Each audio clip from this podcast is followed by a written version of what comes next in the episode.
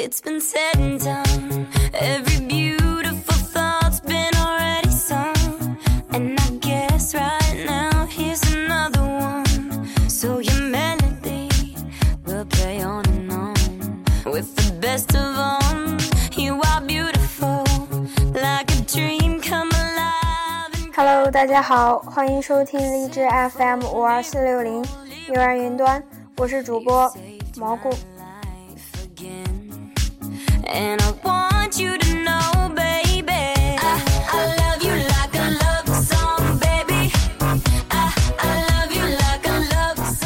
开学第一周刚刚结束，在新学期开始的时候有发三十多本书，然后我有很留意在里面寻找适合来录节目的文章分享给大家，就有找到一篇很适合的，现在和大家一起分享。Boy, you play through my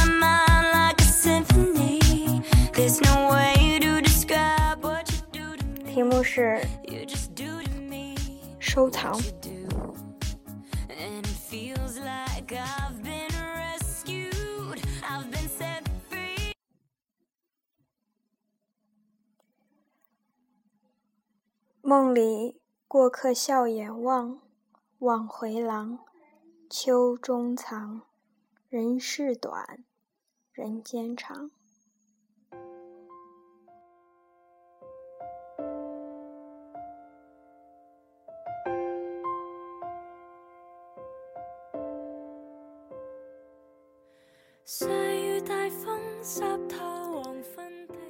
这是最为恐惧的一个梦。我闭上眼睛的时候，油画般的色彩依旧定格，但不久，它们便昏暗了，好像有火，带着干裂的噼啪声，汹涌扫荡了这里。迅疾而来，逐风而去，在一片坍塌的殷红之中，麦田变成了焦黑的原始的土地。那一片荒凉的土壤，绝望的粘连，紧紧抓住地面的死亡根茎，以为是生命的希望。天地间有着刹那的肃静，我心中最为广阔和安宁的麦田，变成了一片烧焦的、荒凉的、死了的土地。我听见我的眼睛在哭泣。第一次领悟麦田，是在岩井俊二的电影里。那是绿色的、广阔的麦田，有交错的电线和安静停泊的自行车。男孩子蹲在巨幅的蓝颜色的莉莉周的海报面前，抱膝，身体被极度的收缩。天空被晕染成金色。红颜色的风筝在摇晃，女孩子在铁塔下面抬头望，微笑，背影轻微缓散。她说：“她想飞，然后下坠。”夕阳的余晖柔和地蔓延在那一片麦田之上。我始终没有看到那个女孩站在铁塔铁塔顶端张开双臂的样子。但是，麦田却依旧安静而凛冽。那一日，我失去了全部的语言。我一直在怀疑，是不是有无数的神祇隐匿在麦田的深处，那片绿色的广阔的麦田，他们躲在那儿嘲弄着我们的青春，我们沉浸隐忍而凛冽的青春。我们卑微而又从不停息的成长，只是时光的间隙里，谁还能听见？谁还会记得？我又想起了赛林格的《麦田里的守望者》，主人公想象悬崖边有一大块麦田，一大群孩子在麦田里玩耍，而他的理想就是成为悬崖边的守望者。专门捕捉悬崖边上乱跑的孩子，而在我的理解里，麦田既是纯洁与自然的象征，而悬崖以下则是空虚和物欲的深渊。我多么想像主人公一样，成为这小小麦田的守望者，用卑微的生命去守望那麦田和不谙世事的孩子，守护人类灵魂共同的归宿。这么多年来，我一直把麦田收藏在我的生命里。我知道，在我每一步艰难跋涉后，无需刹那的蓦然回首，我总是能看见那一片自然的麦田。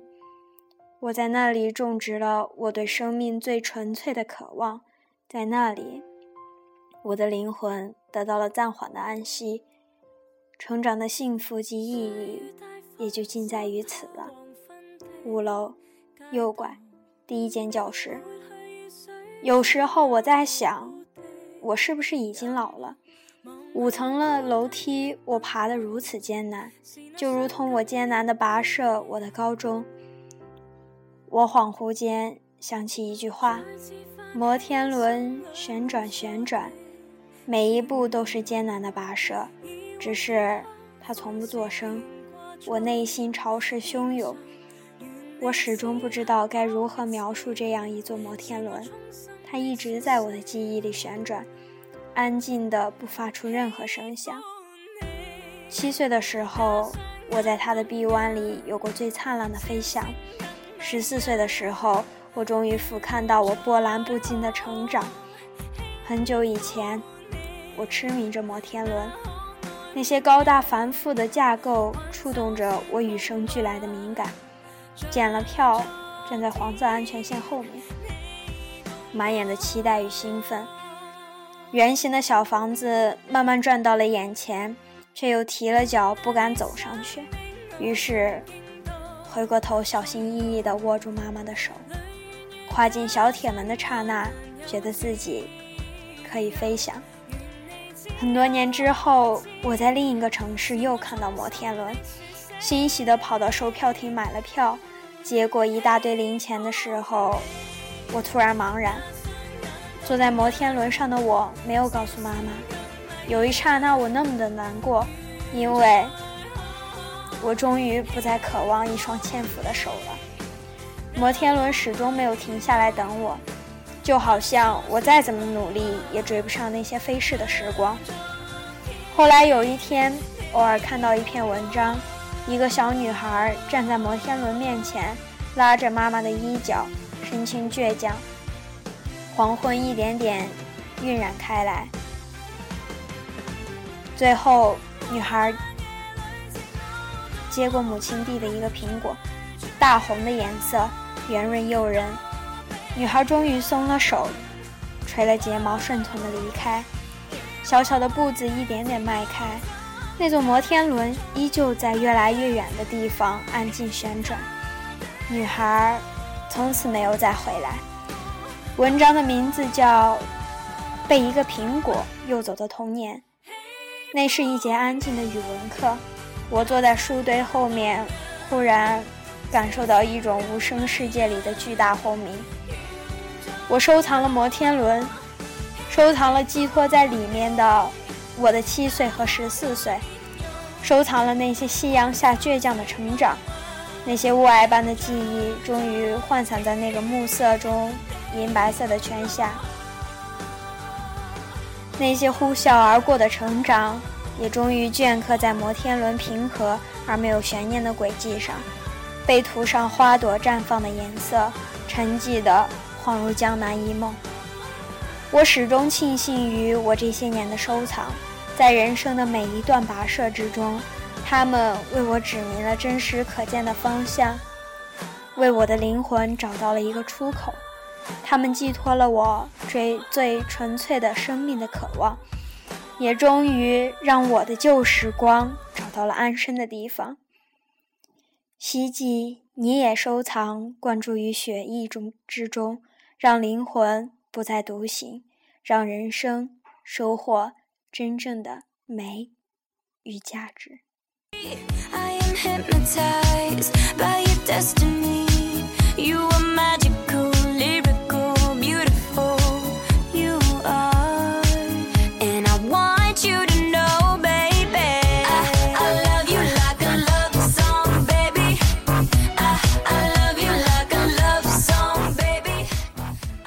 好了，我们下期节目再见。